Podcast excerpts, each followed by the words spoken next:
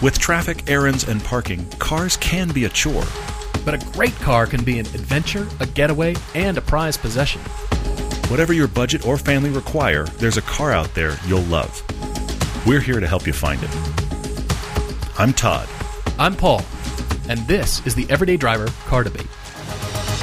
Big Sedans. Happy Friday, by the way, but Big Sedans is tomorrow on the Motor Trend Cable Channel. You can watch four sedans get thrown at each other. Not not literally, but two brand new ones. Say, that's an entirely different episode. and our and our two old. Maybe we'll do that down the, the line. big No, sedan Yeah. cannon. Yeah, exactly. We Throw sedans at each other. We're going to play I don't know chicken with our works. ridiculous old sedans. Let's not do that, even though people are going to want to see that. So yeah, it is. It's the first time that we get to feature the Phaeton and the QP5. Mm-hmm. we put them. This is the reason. Honestly, this is the episode I wanted to make when we talked about maybe, possibly. With your help, getting these cars For sure, And here's this sure. episode. It's tomorrow, Saturday, and we'll be following s- shortly on Amazon and Vimeo. We're very excited about it. Can't you tell? I'm very excited. The, ne- the next three are great. There's that one. Yeah, yeah. There's the Lemons episode, the third in our trilogy. I promise we're done now of Lemons racing episodes. that is really quite fun. Oh, yeah. It was one yeah, of those where. I started editing it and was like, all right, third Lemons episode. It's not going to be. It's going to be about the same as the other. I was like, no, this is really fun. It's cool. very It's fun cool, one. Yeah. And then we have um, Miata RF in the snow with other madness. turned out great. That is very cool. Those three are on the way. It. Yeah, we had great. fun actually kind of bringing non-empirical data to the hey, here's what we came up with. Everyday thing driver. at the end. Everyday driver does testing. It's Yeah, crazy. it Who knew we were going to do testing? Yeah. All right. Well, guys, thanks to our Covercraft, Griot's Garage, and Hagerty Insurance sponsors bringing TV to you. And uh, you will hear more throughout the podcast from those guys. And uh, yeah, the cheap luxury sedans, it's the two really expensive new ones versus our 2 the, the ones that. Not run. expensive old ones. Yes, exactly. The ones that run. Well, we've got a couple of cool debates here. First of all, from Louis D. He's in the La Jolla, San Diego area, Mm-hmm. writing about, you remember the 2003 Mazda Protege 5? yeah. We've never talked about a Protege True. on It's the true. I- I, ever. think it's. I think it has somehow escaped mention. You're right. Yeah. We've also got Michael W. He's in Surrey County, UK, actually the same county Very where cool. uh, you did Yeah. some growing up years. For sure. Yeah. Yeah. And he's asking about which classic starter Porsche you should get. A starter Porsche. A starter Porsche. It's please, like my first Sony. please, please, Here- here's my please don't stop Porsche. listening to the podcast because we just said starter Porsche. Please stay with us. I promise. Well, it's he, gonna be he's fun. got a budget, and and starter means low budget, so Yeah, it's, it's actually It's kind of true. difficult, It's which not- is yeah. why I th- found it interesting. I it's not like starter Porsche, and which hundred and ten thousand dollar He's coming Porsche. in it's with a not that not much money and going. Should I get which one? Yeah, it's going to be very cool. Plus, a lot of really good questions. That some of which were. I kind of stopped for a minute and went, "What do I think on that one?" So I'm excited to get to yeah. Those as still well. I'm still noodling uh, oh, as well. All right, Louis, you're in La Jolla, San Diego area. Yeah, cool. Take your wife to the Stratford Court Cafe, one of my favorite places Oh. for breakfast. Take take it to breakfast on Saturday morning. You guys will love that. It's up in Del Mar, one of my favorite places, uh, Very just north of San Diego. He started listening to the podcast. He loves the thoughtful car recommendations. Thank you, Louis. We really appreciate it. Yeah. His daily is a fairly unknown yellow 2003 Mazda Protege 5, which is a four door hatchback version Mm-hmm. of the Protege that was only made in 02 and 03. This is right before it was superseded by the Mazda 3. Yep. Yep. Okay. He says it has the most unimpressive spec sheet. But the reason he's been driving it for close to 10 years now is because they bought it as poor newlywed college students with around 130,000 miles on I it. love it. When they bought it, Yep. and they spent 6000 of their savings to buy it. It was cheap, practical, unique, fun to drive and economical. And it still is. Those all are those things. Those are Yeah. hard to find traits in modern cars Yes. for a good price. Yeah, for sure. He says, now 10 years later, I've got a grown up job. The car is worth $2,500 on a good day. And though his income increases It's like, steadily, It's like Phaeton money. says, Mazda Protege or Volkswagen Phaeton? Hmm. Let me think. Let me think. cheap, yes. Practical, mm, for the most You part. can put anything you want in it. Very, Very. unique. Yeah. Is it going to run like the Mazda? Well, I went to lunch this week see. with a buddy in Salt Lake that I used to work with. Okay. And I didn't tell him anything about the car before we climbed in. And he Oh. legitimately, I think he'd read the license, he legitimately got in and goes, So, because he obviously knows I'm a car guy. He's not a car guy. This is the thing I have to Okay, clarify. He's okay. not a car guy. All right. And we were going to lunch. We're talking about something totally separate. And he got in, of course, knowing I'm a freak car guy. And the last car he saw me get in was the Lotus. Because last time I saw him was like six months ago. Oh, right, right, right. So we climb in this. I didn't announce it. I just walked around and got in it. And he climbs in beside me. He goes, "So you got some sort of Jetta?" so then I got to explain, which is all the madness. Yeah, your protege is probably more economical than the Phaeton. Well, he says it's aged gracefully, two and a half thousand dollars on a good day, as I was saying. But the budget for his cars, even though his income has increased, hasn't because he and his wife are saving for a house, which is absolutely That's the right cool. thing to do. It's very cool, and and you're going to need all that budget in Southern California. Exactly. And, and welcome to the We'll Spend Your Money For You podcast, Uh-huh. despite what you tell us. But actually, saving for a house is admirable and very It worthy. is for sure. Yeah. All right. So the dilemma here is there's no other car he can buy for six to eight thousand dollars in cash Mm-hmm. that possesses all the desirable traits of the Protege Five. Simple, manual, fun to drive, unique, practical, economical, naturally aspirated, moderately handsome, and reliable. Four door hatchback. Four door hatchback. Yep. Lastly, he says for context, he's decent working with cars. He's, he performs most of the work on their cars. He swapped the engine out on this Protege 5. He's had to pull the head off his Miata, which he has, first generation Miata. Mm-hmm. And in San Diego, he says, I'm right next to the beach with patches of wonderful curvy roads. At the end of the day, it's about how a particular car makes him feel on the way to or back from work. Wherever he's going, errands doesn't matter. Yeah, yeah, for sure. Well, that is the disease. I mean, it's- Completely, we love completely, driving yeah. our cars. Doesn't always have to be in the right situation with the right sunshine and the. It doesn't have to. It It's helps, but it all the matter. Yeah, time for sure. All right, so you've heard the wish list. He's got the Miata, 97 Miata. He's got an 04 Highlander V6 and an 01 Camry. So, what do you think? He's he's had a Celica. Ooh, he's had the Celica ST 1989. He's had Mm-hmm. A Honda Del Sol. Uh, Honda Prelude as well. Some cool stuff on here, actually. Yeah, yeah, yeah, for sure. Louis, I can think of three. Can you? I've got a couple. I'm glad. All right. So jumping into the choices here because all these things are definitely tough to find, but they're even harder to find at the six to eight thousand dollar level. True, true, true. Yeah. This is between. I mean, the Phaeton is now a ten thousand plus dollar car. That's it's not a it. five thousand dollar not- yeah. Phaeton. I mean, Well, let's it- not it- kid It is ourselves. exactly the poster child for what I've always said: is your five thousand dollar car probably isn't a five thousand dollar car because you're going to get it and have to buy fill in blanks. You you did it with the Spot the Mini. You did, Yes, but yes. that's a one off. he was he was the thing. exception to the rule that almost makes it true. No, the the Phaeton now has about ten grand in it total, total with the purchase price, including shipping and tires and and everything. That it's just there's ten thousand dollars sitting there. It'll yeah. continue to run if you stop ramming it into snowbanks. I mean, the lights won't come on on the dash if you don't drive True. into snowbanks. True. I, yeah, at least I have video because you know that's the world we live in. Thank God I have video. Just a a thought. I'm crippled, but thank God there's video. Exactly. Yeah, that's But that's man. a bad way to approach it. What's what's even worse about that is part of the reason I have video of that ridiculous idea is because I mentioned it in passing, and my wife went, "You should film that," and I thought you were me. my last bastion of like maturity in my in my home. My son's ten; he's going to be like, "Let's do that with firecrackers." Of course. you know. So my my wife was like the last one. She was like, "You should film that." I was like, "Well, that settles it. I guess we're doing that anyway." All right, Louis. I can think of the 2005 or 2006 Saab 9-2X. Mm-hmm.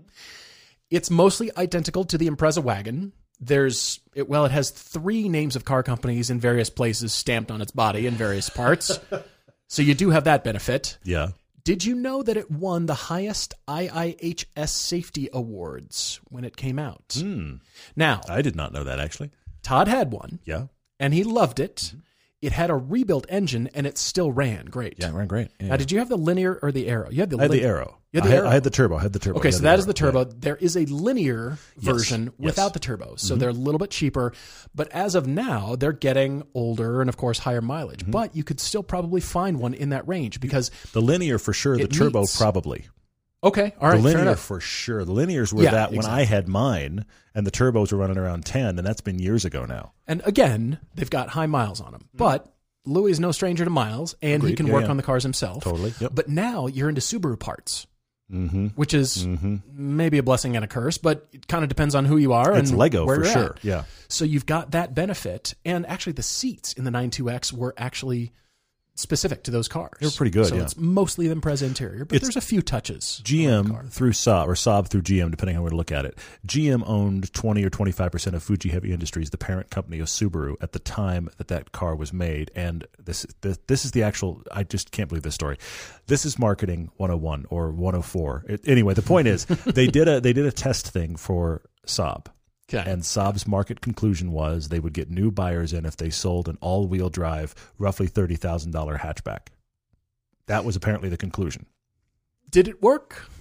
So Do GM, we think it worked? GM went, we can solve this, and they told Subaru, you're going to build this car that's the WRX. Essentially, Mm-hmm. you're going to build it with a with a Saab uh, suit on it. And what's nice about it though is they went through essentially the Subaru parts bin and pick and chose. And so it's got the it's got upgraded seats and it's got the steering rack from the STI and it's got some some pick and does, choose stuff that makes it actually a little bit better than WRX, but they don't have the WRX premium on them.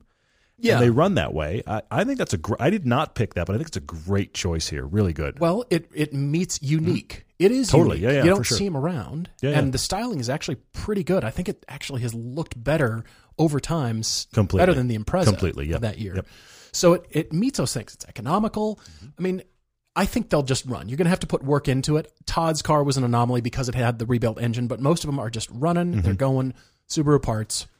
My second car for you is any Mazda 3 hatchback. You you talked about it. The car that Mm-hmm. Yeah, came after yeah. yours, any Mazda 3 hatchback at that price, Mm-hmm. at any engine, any configuration, as Yeah, most yeah. Mazda 3 as you can get for that kind of money, I think it's going to be great because actually the first generation of Mazda 3 were kind of roomy. They were yeah, pretty good yeah, sized yeah, cars. we were good cars for sure.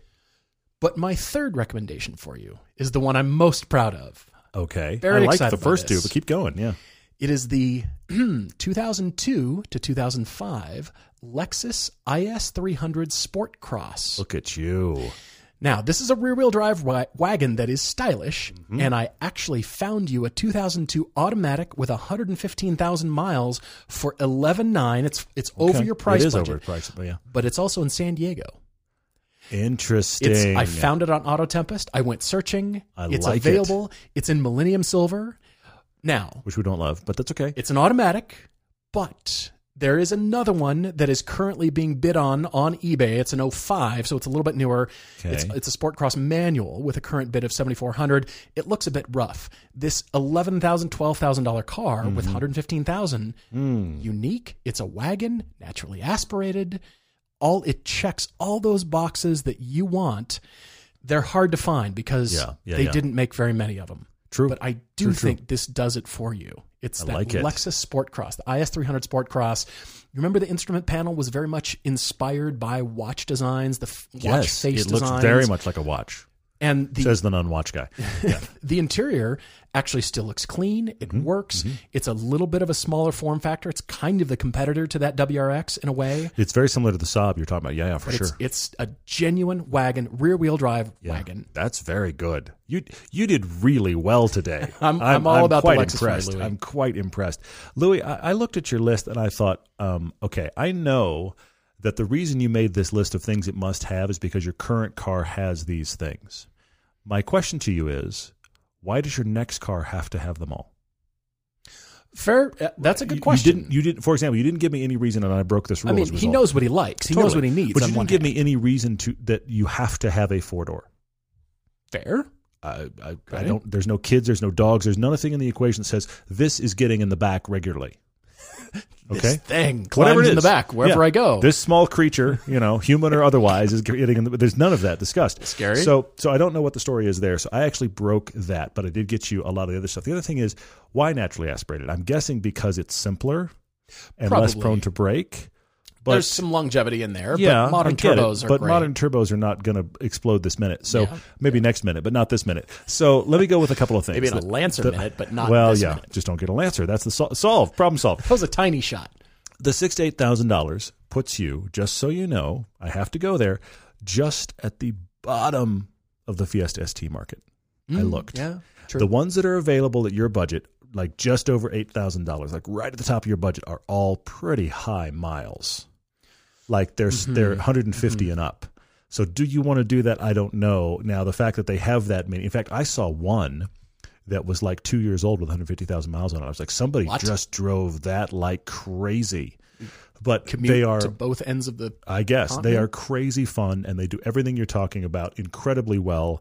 Yes, it's a turbo, but it's not a complex car. I think you would love that car, but it is a little out of your budget. So I have two others I want to mention that are right in your budget. The problem, if we want to go problem, is that I neither one of them are naturally aspirated because little tiny hatchbacks are more fun with more power. That's what makes a hot hatch. So neither one of them are naturally aspirated, and both of them are two door. No. Oh. The Fiat 500 Abarth Have your pick with eight thousand dollars. Just That's true. What's That's your true. combination? I want it in gray. No black, no red, no white. Take your pick. They're available for sure. They're out there like crazy. Yeah. And San Diego's a great place for that car. I love that car. That that's just it's small, great commute little car. You would like the 500 Abarth. Mm. And honestly, unlike the Fiesta where it's like maybe I could get one, the Abarth is like what would you like, sir? There's tons of them for your budget. Okay? So Fiat 500 Abarth. And I have to go there. Mini Cooper S. Mm. Yeah, I like it. In fact, if you're a person that you're worried about hauling anything and you don't need your back seats much, do what I did or what I had on mine, which is take out your rear seats Yeah. and just have a two seat car that you can haul all. You'll be amazed how much space is in that car. Well, you're making me think of the Clubman, like just the True. elongated, True. longer Yeah, yeah. wheelbase. Yeah, I mean, for sure. could work if you do need the extra space. Fold yeah, the that's down. that's the unknown thing here. Is why why are you carry saying? your oil paintings or whatever you're Yeah, carrying. I, I don't get the sense that you have to have a four door, but you've said you want a four door. So I, I'm I'm breaking that a little bit. I mean, a lot of the other stuff hasn't necessarily been, but those are the first two that I thought of Hmm. that could be interesting. And then I have a wild card, okay. Suzuki Kizashi. Oh my gosh, are those six to eight grand now? They're in that range. are they? Can you that find range. them? Is the question. That's the thing. How are you going to find one? And and then Okay, secondarily, okay. how easily you're going to be able to get parts. I don't have answers to those two questions off the mean- Hmm. top of my head, but it's a cool little car. there is the Genuinely cool argument little car. that if you work on a car yourself, you're more easily able to, instead of trying to find service for it. You can dig in and, and find the knowledge and dig into the forums and have a little bit easier time servicing it. That is the problem because you're Yeah. going to have to source the parts and, and learn how to do it yourself. Lovely in this but- nicely in this lovely world of the internet. You're going to be able to find stuff. I know you are. It's just not going to be like I have a Subaru, and you're going to walk in at every auto parts store. It's like we have ten of that. It's not going to be that. But honestly, that is an amazing little, very unique little uh, sedan. You don't see them. They're still good looking. They're very good looking. I, They come out in the winter here inexplicably in the Park City Salt Lake area. when the winter hits, Pontiac Azteks and Suzuki Kizashis just pop up. Don't know why They all came here. So anyway, because I guess I don't know, all wheel drive oddballs wound up here, including me. So uh, that's something to look into. Again, I'm in total wild card territory, but the price is right. They are unique. You can get them in manual. It's all of the above. It's not a hatchback though. No, so I it's break not. These are my ideas though. I just like the name Kizashi. Totally, yes. We love driving a great road, but we also enjoy time on track. No matter your skill level or interest, motorsportreg.com makes it ridiculously easy to find and register for track events all across the country. With over 7,000 events annually, it's the most complete listing nationwide. And if you're an event organizer, Motorsport Reg will help you fill every event with tools that automate your tasks, improve accuracy, and grow participation. Plus, there's a full time support team who are there when you need them. Learn more and find events today at msreg.com slash everydaydriver. Michael W. is in Surrey County, UK, who has been educated, he said, over the last eight years or so. We he's enjoying the banter on the on the podcast. Michael, thanks for writing to us. He's listening while he's on the M25 London orbital motorway, and he was amazed that you, Todd, lived in his county of Surrey as a kid. So it's just to the southwest. Weybridge. I lived in Weybridge. You did? Okay. Yes. So I remember uh, actually last time I was inland. Actually, no, that's not right. I left England in '83, and I went back in 2003. Oh wow. 20 years later, I left as as almost an 11 year old. Okay. I'm dating myself officially now. And I left, and when I came back, actually, it was almost 10, doesn't matter. When I came back, it was because I was working on The Lord of the Rings, the third film, Return of the King. That's cool. That's and I went back there. I worked two premieres. I worked Paris and I worked London. There were 13 premieres for that film worldwide. They literally did a world tour. They started in New Zealand and they came east. Now, were you doing all of those premieres? That Or was you the had- thing. you had Those help? of us in post production, we split up. It was a divide and conquer thing. I worked L.A., London, and Paris, which is a pretty nice swath. Yeah. I knew I had guys that I worked with that worked L.A. and New York. Uh, there was uh, there was a Belgian one. There was one of the Scandinavian countries, and I'm getting it wrong, and one of you will know. One of the Scandinavian countries, the current queen translated Lord of the Rings for her for her uh, language You're kidding me. when she was like 20. No kidding. So she was guest of honor and they did a premiere there, but they did, you know, all over Europe. They worked there were East, there was a Japanese premiere. There were 13 global premieres. that was the premiere. What was the one you were telling me about where it was just a 15 minute chunk of movie that essentially Oh, that was investors needed reel. to see? that was the sizzle reel. Okay. That, that's what I was thinking of. It wasn't that you were, was that was a different world tour. This was the premiere. So I went back in Okay. 2003 and dropped into England 20 years after I left, and I actually had one half of a day off in London.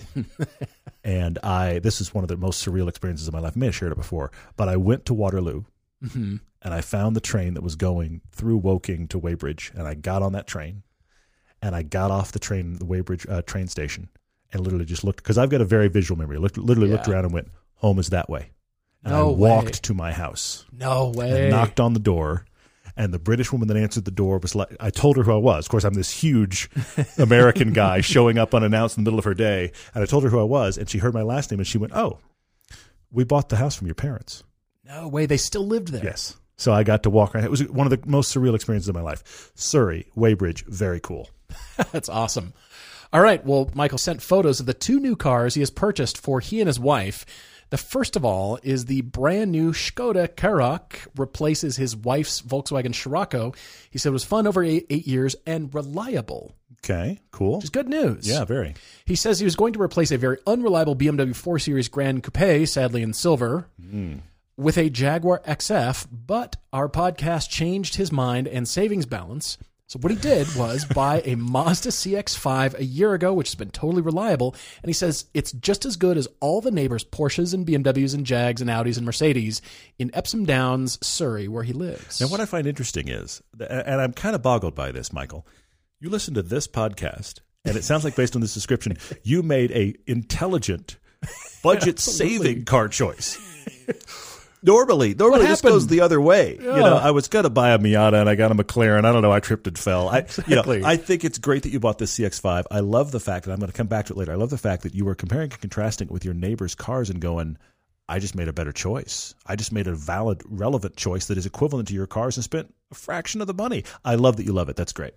Michael says he's a former production manager for a group of car magazines, and he lives opposite to a person. He says he's the advertising boss for Classic Porsche magazine, hmm. who's trying to persuade Michael to buy a 911, but his budget of fifteen to twenty thousand dollars retirement fund to spend on a classic car will not go that far. Okay. So we're looking for a starter classic Porsche that is in really a starter budget. Yeah. It's Yeah, almost yeah. a starter budget for any car, not to mention just a classic car. Yeah. Yeah. Yeah. And he says, if I were to get a weekend classic car to drive around the lanes of Kent and Surrey and Sussex in the UK, which Porsche would we choose? Mm, okay. Is the Boxster an obvious choice? A friend of his has suggested a 914 because, of course, he's restoring one. but he was thinking of a modern classic, just 10 to 20 years old and maybe slightly newer. Mileage is only 2,000 a year, if that. Mm-hmm. And he says, you know, there's cheap 924s and 944s, and actually the front engined long nose Porsches, well, the 928 is starting to go back up, but the 924s and 944s haven't really gone back up yet. Not the craziness yet. I mean, yeah. everybody's tracked the daylights out of the 944s and ground those into the tracks of the earth. Yeah, and, yeah, yeah. You know, they're 10 grand and less, you know, and they're still that way. So he says, I have no idea what I'm doing mechanically, but loads of Porsche specialists in the area where he lives, as well as being, you know, he's got the opposite garage. Yeah. And he's got a Saab specialist who owned, used to own a thirsty 9-3 convertible, but he loved it. What do we think about the, I love the this. classic starter Porsche? What I find funny about this is the fact that you live across the street from the advertising boss for a classic Porsche magazine, and he's trying to get you to buy. Wait, wait, let me think. Hang Yeah. on. What is it he wants to? Oh, a classic 911. Can't imagine why. I know. Well, I'm surprised that he's not actually helping you with all of his inside connections if he really wants to. Like, here, I found the deal of the century and I got the guy for you, and here's the. I found the car for you, that kind of thing. if he really wants you to, don't don't just. Yeah. Well, here, buy a copy of our magazine. oh, I I ran a couple of places unexpected with this. okay. I love the starter idea here, but the big thing that I that I take away from this as I look at it, Michael, is you are not a mechanic in and of yourself. Mm-hmm. Mm-hmm. And this isn't a car you're going, you're not looking for a project. That's what I find very clear in this email. You're not looking for, I'm about to retire, find me something to tinker with. That's not in here. Right, right. I'm looking to to retire and I want to buy an investment car. That's also not here. You want a car you can drive. that when you go out into the garage, yeah. it's ready to be driven. It can go get driven somewhere and you can enjoy it. Yeah, for sure, for sure. So I actually do think that the Boxster is way up there on this list because if you get an Yeah. early one, Yeah. it's going to run. And the, the issues that are out there are known issues, and there are parts to fix it if you need to fix it. But we drove one for our uh, cheap uh, cheap sports cars episode a couple seasons back. We had a 370Z because it's been the same for like a millennia.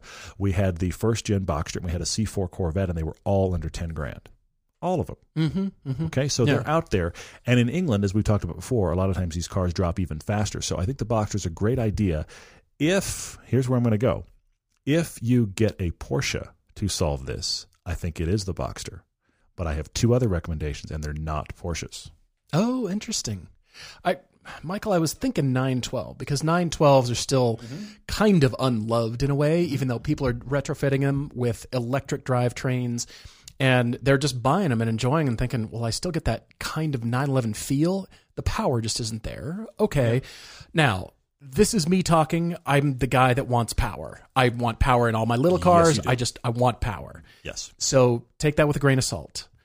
But I like Todd's suggestion about Boxster, but you know, it does rain in the UK, right? Yeah, but Boxsters do have convertible tops. Yeah, but how about just get the top? Just get the Cayman. okay, he just is clearly going to drive it on the nice days, though. But I, okay, first Cayman, you're right. That's excellent. And it does seem like it's a foregone conclusion, but I say that because we're still in the sweet spot of Caymans have come down in price, the early ones, the Mm-hmm. yeah, yeah. 987s. They're still very raw and fun to drive. Don't be afraid of what the internet tells you about the IMS thing because we're still in the sweet spot of companies being able to either rebuild your engine or rebuild it with the IMS kit, Mm-hmm, or there's plenty of engines around. It's not like it's so classic that, ooh, parts are going to be hard to find on True. that thing. That's And very true. It's Yeah, still yeah, yeah. kind of a modern car, which is what you're looking for. And so go early, go 06. Mm. Why not the first year they came out? And because the internet has scared everybody and told them to be like, stay away from those cars. I'll bet Yeah, you yeah, could yeah. find not even the 3.4. I bet you could go the uh, the first 2.5 or 2.7, excuse me. So you could go the, the actual base The original actual Cayman. base sure. Cayman for inexpensive. I mean, I'm sure. Inexpensive for sure. Buy one with low miles, just drive and enjoy. Have money it. left over. Yeah. Now, of course, the internet will also tell you it's the cars that sit which have the problems, but Mm. there's no way of quantifying that. Mm-hmm. Porsches like to be driven, but if you've got the hardtop, you could drive it more than you think, probably. I also bet if he bought somebody else's well taken care of high mileage one that's in the IMS danger zone, but it's high mileage when Mm-hmm. he buys it, kind of like Chance's 911. Sure, sure. If it was going to have IMS, it would have already. Yeah. So now Yeah, you can sure. just drive it, even if you don't drive it that much. Well, you also said you've got specialists everywhere around Yeah, you, true, and true, true. okay, something goes, and you need to lean on some people for help to rebuild, or okay, then you have a great running Porsche that's rebuilt, ready to rock. I don't see the problem. Yeah. Yeah. Going anything older than there, yes, you could go the front engine Porsches, but mm-hmm. going anything older, well, that you know introduces parts, and well, now I got to replace the door panel because I want to do some restoration on that. Well, that's rusty, and now I'm into bodywork and paint and that kind of thing. We both want you to have a car ready right now. The first gen Caymans are just old enough where they're they're not quite classics, but they're just outside of everybody's you know sort of want zone. We all want the newer stuff. I Yeah, I admit yeah. to that. But how about the 2.7? That first Mm, okay. gen, All right. very first car. Go drive that, live with it, experience it. I'm curious to hear your other two suggestions I have two others. A a couple of things that really struck me in your email, Michael, uh, that I want to come back to. First off, you said you used to be the production manager for a group of car magazines. So that Right. tells me you are aware of cars in general. Absolutely. Oh, so, yeah. so it's not just because you have this Porsche neighbor and Porsche friend. You're aware of cars in general. That struck me. I think it struck me is the fact that in in the face of this, in the face of all these big brand brand and badge snob cars in your neighborhood, you bought a Mazda CX-5 because you looked at the options and went, "That seems like everything I need," and you love it. Mm-hmm. Those two things informed me to go two different directions. First off, I'm going to go a place that may seem obvious. In fact, it is obvious. You like the Mazda CX-5. Why are you not at least considering a Miata? fair. Okay. All right. Because what I'm what I'm thinking for you is you want to be a guy that you want to spend retirement money well, and then enjoy that what you spent money on. You don't want it to break. You want it to be reliable. True. This is a Miata. True. Okay. Yeah. But I think my favorite for you is a car I know you can get in the UK. For years, it was one of the cars when you guys would do surveys in the UK about people's most loved cars, it was at the top. Okay. It is a modern classic. It is an alternative to all the Porsche discussion. Mike, get yourself a Honda S2000 and enjoy. That's a That good is a That's a fantastic modern classic. It is great to drive, convertible. It was cutting edge technology when they first released them, which means 10 years later when they stopped selling them, which is now 10 years ago, except for the digital dash, it still feels pretty modern inside. Hmm. This is a car you want to enjoy. It's going to just run. And while it isn't a Porsche, I obviously isn't a Porsche. I think any Porsche purist, any real Porsche guy is going to look at that car and be like, that's an intelligent choice. Great gearbox, really good engine, well engineered. For That- sure. That is honestly, that is a Porsche style of thinking in that car. Okay, you've made me think of one other that I've got to insert here, Michael. Could you get your hands on a ZR1 Corvette from the hmm. early 90s? Because they're so cheap. And because the engine was engineered by a British company, Lotus. It is a Lotus engine. You are you are making Could a you- please ask me about my car choice there. If you're driving that around in Surrey, somebody's going to ask. That's my that's my thinking. It'll run. Yeah. It's angry and loud and it's the opposite of everybody in your neighborhood. It is special. I will give it that. I mean, it is a full-on muscle car, and it'll run. Yeah. it'll just be great. Watch- They're like nineteen, twenty thousand dollars in the U.S. right Yeah. now. It's it's insane. Why are we not all hmm. buying ZR1 Corvettes? Yeah, could you find one? Watch our American original piece. That car gets a gets a nice section in that in that film because we were genuinely surprised by it. That is a, quite a cool car. I mean, it. Yeah, I don't know if you can find one. It'd be a hard search, and I don't know how easy it is to live with in that area of the country. Yeah. I, I don't know, I, but just a question. I know the S2000s are there. Yeah, for sure. Yeah, they are. If you've got more cars in the garage space, and we suspect you probably do, then you need to protect it with a custom car cover from Covercraft. We recommend the Noah Custom Car Cover. They're each made to fit your car perfectly and they resist moisture but also breathe to eliminate condensation. It has four layer protection for all weather conditions and it protects your car from UV rays as well. The Noah covers even have a soft inner layer, are made entirely in the USA, and come with a four year warranty. In the worst winds we've seen, the Noah cover stays put. Todd had one on the Lancer, and it kept the paint pristine in all conditions. I wore one out after nine years of daily use on my Audi Avant, and people always asked how I kept it so nice. Plus, you can defend your interior against kids and dogs and spills and any weekend adventure you might have in the mud and snow with custom seat covers from Covercraft.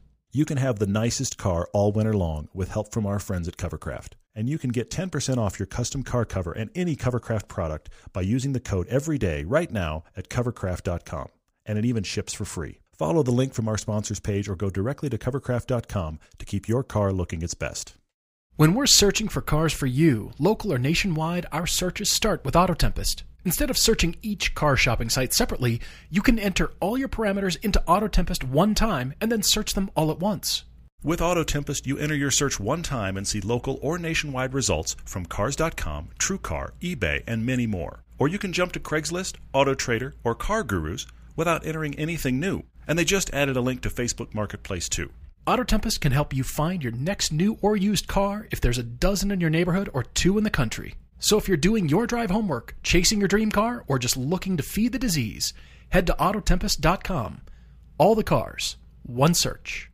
Question over here from Facebook. Uh, Nick Elaine on Facebook drove a 1963 Volvo. He says his first impression after, you know, how does a choke work? that, is, that is something you just don't question. see anymore. That is true, yeah. He's, he says upon reflection was, wow, manual brakes are weird. Mm. So the question is, mm. what other old car quirks are strange or scary to you, and what is it about modern cars do we think our grandkids will find alien? Ooh, that's a good couple part question. Yeah. Well, you know, we started to get used to that when we drove all those early 911s, as a matter of fact, kind of tying into our last debate with for uh, for Michael there. Yeah. And the manual input on everything is what's so strange because we're not used to feeling mechanical interaction.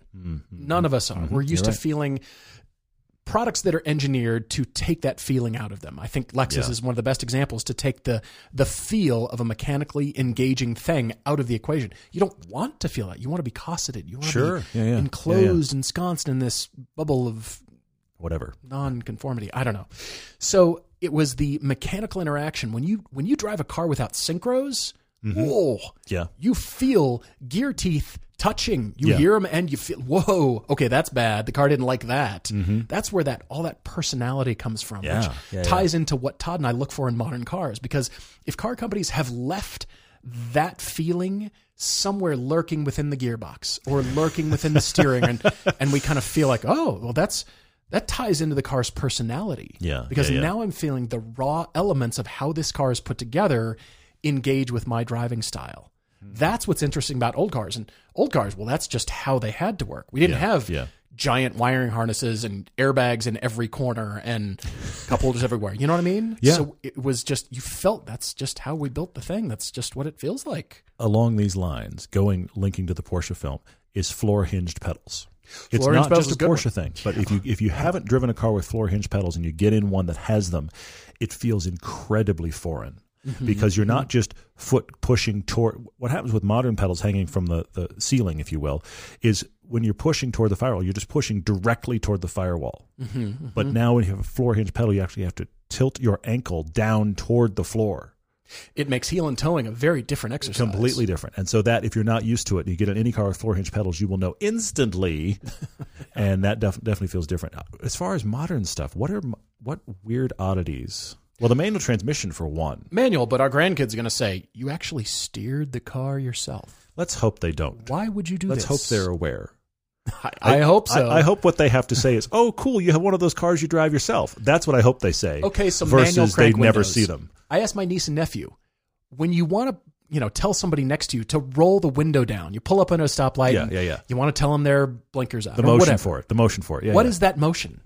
And they both did the wind crank motion. and I said, "Where did you get that from?" Because neither of you grew up with with uh, manual windows. crank windows? Yeah, yeah, yeah. My sister and brother-in-law, they had a big Ford truck with power windows and you know Buicks and just Does whatever. their ancient Saab 9-3 have crank windows? I doubt it. no, it's got Yeah, power windows. of course it does. But it's on the center console. You know, European yeah. cars. I think was it? Plus, it's a Saab, so it's got the key down and the there. Saab, too. Anyway, yeah, keep going. Yeah. yeah. So it's the Saab quirkiness. But they both did that motion. I said, Yeah. "Where did you? How do you know?" Isn't that interesting? I mean, you could just wave your hand and say, you know, try to say, put your window down, that kind of Mm-hmm. thing. But nobody holds their finger out and pushes down on an right. invisible, imaginary power window switch. nobody does that. You're right. One of the things I actually think is really cool in in resto mods that they're doing now. A couple of things that's cool, but speaking directly to this is. We, we were in some of the cars at the Griot's garage and other cars like this Yeah. we've seen where Yeah. you get in a car that originally had crank windows, Mm-hmm. and now you can have an electric window put inside, but it, you, the the actuator is the crank. Yes. You push the crank down for it to go down, and you pull it up for it to go up. So it's like an extra large switch, if you will, but it looks organic to the original car. Yeah. But you're right; it's also like the save icon on all of our software. Nobody's using floppy disk, but we all know what the save icon is. It's crazy. Uh, Derek Miller says, "Hey man, how are you?" He says, uh, "Any tips we can share on learning about weight transfer to improve track driving skills?" His specific question is, "I know what you have. You have that cool Volvo V60 right now." Polestar, yeah. the Polestar that's all wheel drive. He says, okay, he wants to transition from tracking an all wheel drive car to a higher horsepower rear wheel drive car. What does he need to worry about? A couple of things. First off, Derek, I know you've driven rear wheel drive on tracks. Mm-hmm, Okay, so think back to that. The big thing is that all wheel drive, typically, it's actually wanting to save you when you give it power. When you get to the back of a corner and you give it power, and if you put your foot in it, the front wheels are going to try. Some cars are better than others. Things mm-hmm. like the GTR and the Evo are fantastic at it, but Yeah. generally an all-wheel drive car is going to try to find its way out of the corner because you asked for power. Your rear-wheel drive car fundamentally isn't going to do that. Too much power, the back's going to go, "What are we doing up here?" It's going to come around and see you, okay? and the more power you you have, the more likely it is to do that. So the smooth application of power is the reason people leaving cars and coffee hit crowds Right. because they have big, powerful rear wheel drive and they put their foot to the firewall and they think, I got it. I got No, you don't. That is a light pole and a bunch of people. So don't do that. So it's about application of power coming out. When you are, if you're going to, you're probably going to get front engine. So obviously the other things generally in tracking apply. You want to, if you can break in a straight line, and then you want to watch your application of power on the on the back end. I'm massively simplifying. There are good videos out there for this, but that's my start. Thumbing my way on Instagram says new EVs from GM, specifically the Hummer, is coming We'll back see. apparently We'll as see. an Yeah, EV, and Lincoln through their partnership with Rivian. Do we really need such huge vehicles to be so quick? Do we need this? Need need This read about zero to 60 in three seconds for the Hummer. This is to be verified. At this recording, the Hummer EV has not yet been revealed. true, true. We'll see what happens with, with uh, you know, future Yeah. specs and stats here. He says more torque than a Brabus CLS. Well, you just touched on it. Cars have never been about need. If they were, we wouldn't have anything fun. We'd all still be drive, driving vanilla K cars from I mean- the eighties. Yeah, I've told you before, you know, why was the second car built? To go faster than the first car ever built. this is why. I mean, AMGs and all the high mm-hmm. horsepower wars of the Mercedes and BMWs and the Yeah. German cars. Well, they just keep coming out with more horsepower. How about the pony cars and the Mustangs and the Camaros and the, you know, Hellcat, everything? Do we do we need that? no, but it sells cars. Yeah. yeah, yeah. And so if you can have something, we met an owner. Well, I don't think we met him, but we- heard about an owner who bought a new Corvette Z06. Mm-hmm. Didn't drive it, didn't do anything, Yep. and instantly had it tuned to make 800 horsepower. Yeah. We're Literally, thinking, have you have you experienced the 650 part mm-hmm. first? Have you do you understand how much that is before you go to 800? hadn't had I, I want to make sure we land this had not driven the car had it delivered from the dealer to the place to give it 150 more horsepower and torque W- without ever having experienced the first 650 horses. and then pulled it into a uh. cars and coffee at i am terrified speeds and parked it and proceed to brag about all the power it had Now, I'm not saying that all this power is just for bragging.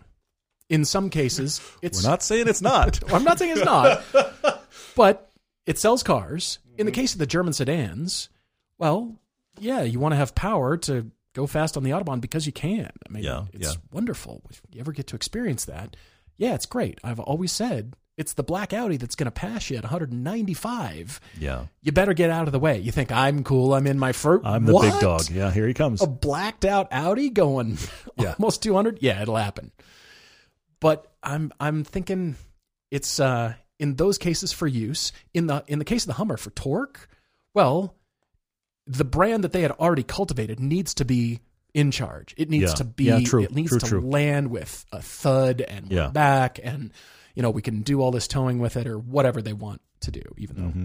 it's not necessarily towing that's the greatest for electric motors but you know that's a whole other subject i'm just saying it's uh it has to meet the brand's perception I also wonder if these big, powerful SUVs and trucks, electric, if there's a, a hope we can have our cake and eat it too. Meaning, we want all the big power of the biggest, most powerful, really impressive, hell-catted out trucks. And by the way, did you know I'm green? All I'm burning is electrons. mm-hmm. And so there's there's that. We keep all of the I can beat you into the earth demeanor that goes with truck ownerships, and but yet also be green. And I think that plus you've joked about it. In the '60s, we were selling cars on sheer horsepower and straight line speed, and now with electrics, we're right back there. We're longtime users and big believers in Griot's Garage car care products. That's because while many other brands are just rebranded versions of the same few products, Griot's Garage has developed, manufactured, and bottled bespoke car care products since 1990. in fact many of their first customers were collector cars displayed at pebble beach Griot's is a family company based in Washington state, still dedicated to having the best products for every car and every budget. As a matter of fact, I learned my certified Paulone car care style from Griot's. We've both used Griot's Garage car care products on our own cars for over 20 years, and we wouldn't use anything else. If you're wondering how to get going, they offer free training and techniques through their videos and website, and starter kits to help your car look its best. Griot's Garage products are 100% guaranteed, and all liquid products are made in the USA. They offer a 100% lifetime guarantee, so give them a try. When you're ordering at griotsgarage.com, use the code EVERYDAY for 10% off your order. Enjoy the finest quality car care products you can buy at griotsgarage.com. Ikeyada says to me, uh, he wants to know if I would consider a cheap MR2 or a Fiero for a winter car so I can have at least some form of mid engine dynamics in the winter. Uh, Honestly, I'm not obsessed with having mid engine dynamics in the winter. I just want rear wheel drive. Mm-hmm. Sure, I, I, I can see miss that. having that. My problem with the Lotus, besides the fact of not wanting to screw it up because it's expensive to replace everything on the body, besides that is the fact that my Lotus does not have a limited slip differential, and I would want that on my rear wheel drive car. My FRS had one; it was a decision maker. It was great. I love the the RF for the same reason. I'm not that interested in the mid engine as I am the rear wheel drive, and so I'm pondering what might be next because I want to be driving something rear wheel drive all year again. Yeah, for sure. Well, you also answered Rick Dryer's question here. This is more of a fun question. He says, "But what is the best rear-wheel drive car for drifting through snow-filled empty parking lots?" Any car that you have, but ultimately it's when you can turn all the traction control completely off and ideally manual, to be honest. So that's like Chevy SS. That's like, you know, an FRS. It's a Miata. It's those kinds of things. Hmm, it's not hmm. necessarily the size or weight of the car. It's just the fact that you can have full control over it. So when you are on the edge of control, nothing is kicking in trying to overcome what it thinks is an emergency. especially in snow. Yes. Devin Brower has a difficult, but I want to tackle it. Track Daily Crush. The Miata RF, only cleaned in the world's worst car wash. Yeah, I did see this. A Yeah. certified Paul owned and washed Fiesta ST cleaned only with Griot's products. Ding ding. And a Veloster N detailed by our local detail shop, who he's saying he assumes is not nearly as good as you are. Our local detail folks over at Summit are fantastic. He's by the way. fantastic. Yes. Clayton does a great job. Yeah, he does. Um, okay, track daily crush. This is this is good. You know what? I'm going to go here. I'm going to. You're going to be. You're going to be surprised. I'm going to track the RF because world's worst car wash. What do I care? I'm tracking it. then I don't have to worry about the fact that you dinged me or that has rubber on it or who cares. I'll Right. track the Miata RF. I'll daily the Veloster N because I trust our local detail folks, and I hate to crush a pristine Fiesta ST, but uh, I Oh, think that's how, man. what's happening. All my work that I put into that. I'm sorry, man. The heck? Our Jay Doherty seven eighty seven says, "What would my six year old son be more excited about? An ND2 Miata RF or a 2012 2015 Boss 302 Mustang? Hmm. Depends entirely about what you two are going to go do. Are you going to take it to a car show? Are you going to take it on canyon drives? I mean, if you get the Mustang, don't take it to a car show. But you know, what are you going to go do with the car? I see where you Are you going to do it. burnouts? Like, what is he more into? Are you, you know, cornering, that kind of thing? You've got to ask that question first before you understand. You know, yes, the loud noises and the burnouts and all that stuff coming out of the back of the Mustang is awesome. But do you have the ability to take advantage of the Miata? I'd be curious to see where your son is and what his proclivities are. Because if he's in that stage of big trucks and construction equipment and that kind of stuff, big loud noises and stuff that has anger and, and, and menace about the feel of it, then I think the boss wins. But if he's in a place where what turns his head or excites him is to see a the flowing lines of an exotic sports car, then the RF would win. Mm-hmm. It's, I'm not sure where your son is in that. Do you see um, Andrew Stein's question? I want to talk about this for a minute from Facebook. Okay. All right. You see this one? He, he's curious about why so many car journalists are so quick to take the latest car, whatever it is, Oh, yes. take it directly to the track and judge it based entirely on its track performance. Yeah, I did see this. He sees this all the time, and you're right, you see this all the time. He's never understood what the heck is going on, why this is the case, since that's obviously not the way most anyone that buys a car will ever drive it. And then he said, Does this do some cars a disservice because they're, they're not great on track and they weren't meant to be great on track? This is an interesting point, Andrew. I think the reverse is true too. And James May has spoken to this at length. The cars that were designed to be great on the Nürburgring often aren't good enough on your local road because they're too stiff Mm-hmm. or they're too focused to be a track car. And by the way, have you noticed my commute? So this can go the other way. The reason people go to the track is twofold. One, if you're going to take a car with incredible performance, where are you going to actually have a chance of touching that performance? It's probably not your local canyon road. True. So they take True. it to the track. Also, the fact that if you're a magazine or whatever, you have the money to close down the track and no one will bother you. Mm-hmm. True. And the True. last one is I'm going to call the YouTube effect. I think this problem is getting worse because what people want to see when they watch a video is they want to see the car at the edge of itself, ideally sideways, ideally pouring smoke. True. Very, Yes. very Yes. difficult to do that in a public place, which is the reason you and I don't drift on camera. Unless we've got the right environment to do it. Exactly. We're not doing it on public so, roads. So this is what's what why we're not doing that.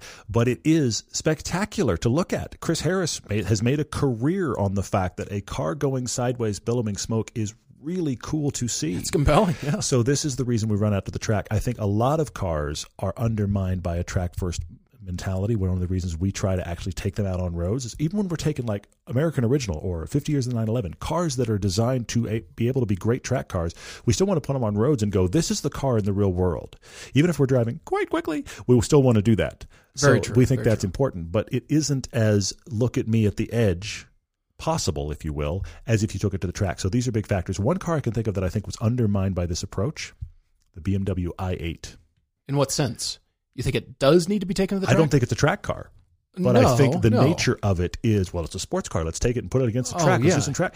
I, I don't think that's its intention at all. So what are we doing here? Yeah. Even though it has yeah. sporting looking, looking, it's oh, it's a it's an electric uh, sports car, kind of. I'll, you touched on this briefly, but I'll add it as reason three and a half, and that is if the car is designed specifically with, hey, these numbers, and we've designed it a certain way, and it's not quite developed on the ring, or but it is promoted by the company as this is the fun new hot thing, then you know, like the Supra. It's Sure. you Yeah, know yeah. it, Yeah, it has been sure. Mm-hmm. tracked and it has been raced, but it, it's not necessarily positioned as get your high performance. You know, this is going to be the fastest thing on track. No, it's a fun high performance Mm-hmm. Sports car, but it you know, so we have to take it to the track. We have to understand that, but we also need to drive it over here like you're going to be normally driving it. Hopefully, yeah. canyon roads. That's why we put it with the the other two competitors. So if it's if it's a car designed for it, yeah, you're going to take it to the track. Company claims this is what you do with it. Let's go see how you did. Let's go find out. All right. So, what do we think is the better move? Sean Clark asks about the Tesla strategy or the Rivian strategy. Ooh, fighting words. Tesla is making their own cars. Mm-hmm. Indeed. Rivian is making their own cars as seemingly a proof of concept and working with other manufacturers to make the product. Still a little bit remains to be seen. They took the old Mitsubishi factory in Normal, Illinois, and they have retrofitted it. And so they will be building their cars there. And of course, all that expertise is pouring in the door at Rivian from design to engineering, marketing, all that stuff. and they yeah. are truly building a car company. But as Tesla has found out, making cars is hard. Mm-hmm. Mm-hmm. Apple found this out real quickly. it's not just one product with a few circuit boards and stuff some components in and kick it out the door. I'm oversimplifying, Yes. but it's lots of products that have to be perfect. And at Apple standards, mm. they're looking at, you know, any other car. I, I won't name names, not to denigrate cars, but they're looking at any other car and be like, well, that wouldn't be up to Apple standards. We have to make it like this. It has to be milled out of a 20 axis mill out of titanium. Think about Mr. Dyson, the vacuum cle- Yes. king. Decided he was going to make a car and then went, this is expensive and difficult. I'm not doing it. And that was years in. By the way, I saw the British government pulled back their investment money out of him because You would think. he decided to not build cars because they're hard. Yeah, yeah, yeah. The vacuum cleaner can have some a few parts that don't quite fit, or maybe it just comes apart a little. I don't know, but a car can't. Does Rivian become for electric cars what Lotus has been for gas cars?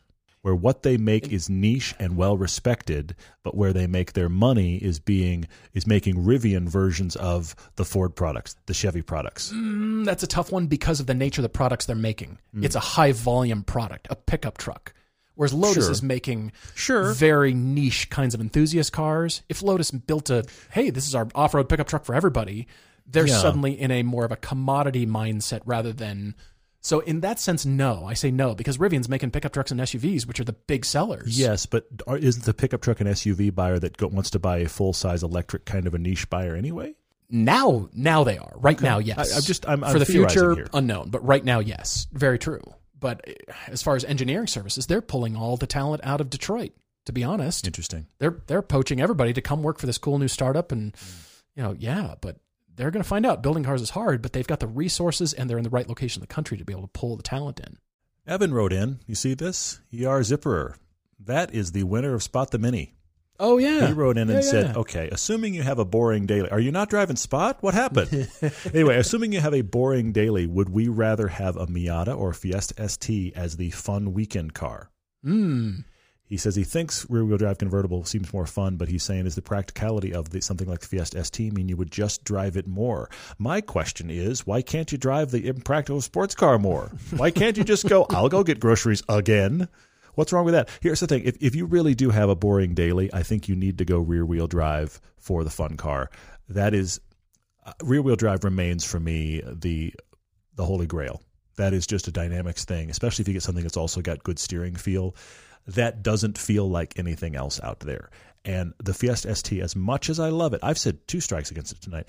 Uh, much as I love the Fiesta ST, anything rear wheel drive that is well set up, and that's Miatas and uh, 86s and Caymans, and let's go on. Let's go on through all the the, the uh, sports car, muscle cars. Go through all of them. Rear wheel drive is crazy fun. If it's just a fun car, go rear wheel drive. Hurley.josh on Instagram was informed by his wife today, who has never shown any interest in cars, that the Kia Stinger looks really cool.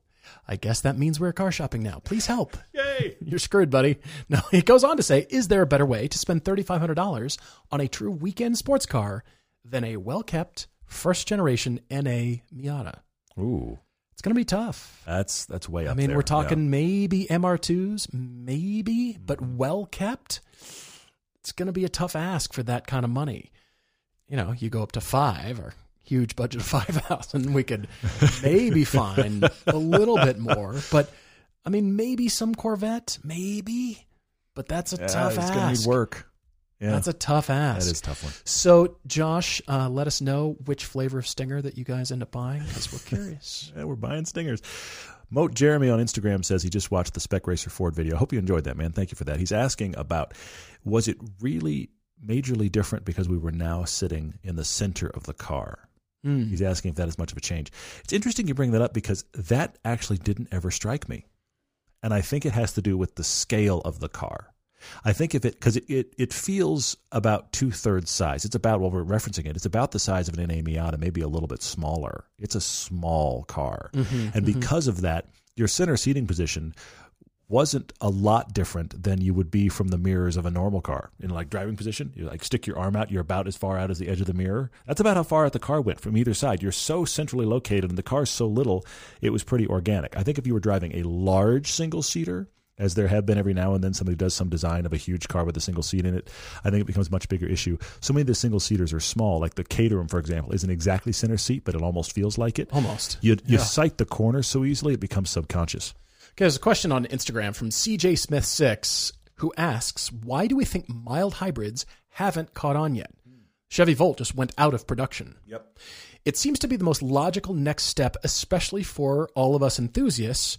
He's asking, Will the hybrid 911 be a mild hybrid? And his guess is because they typically aren't as efficient as, well, HEVs and EVs. I I have two schools of thought on this. The first is what's the point?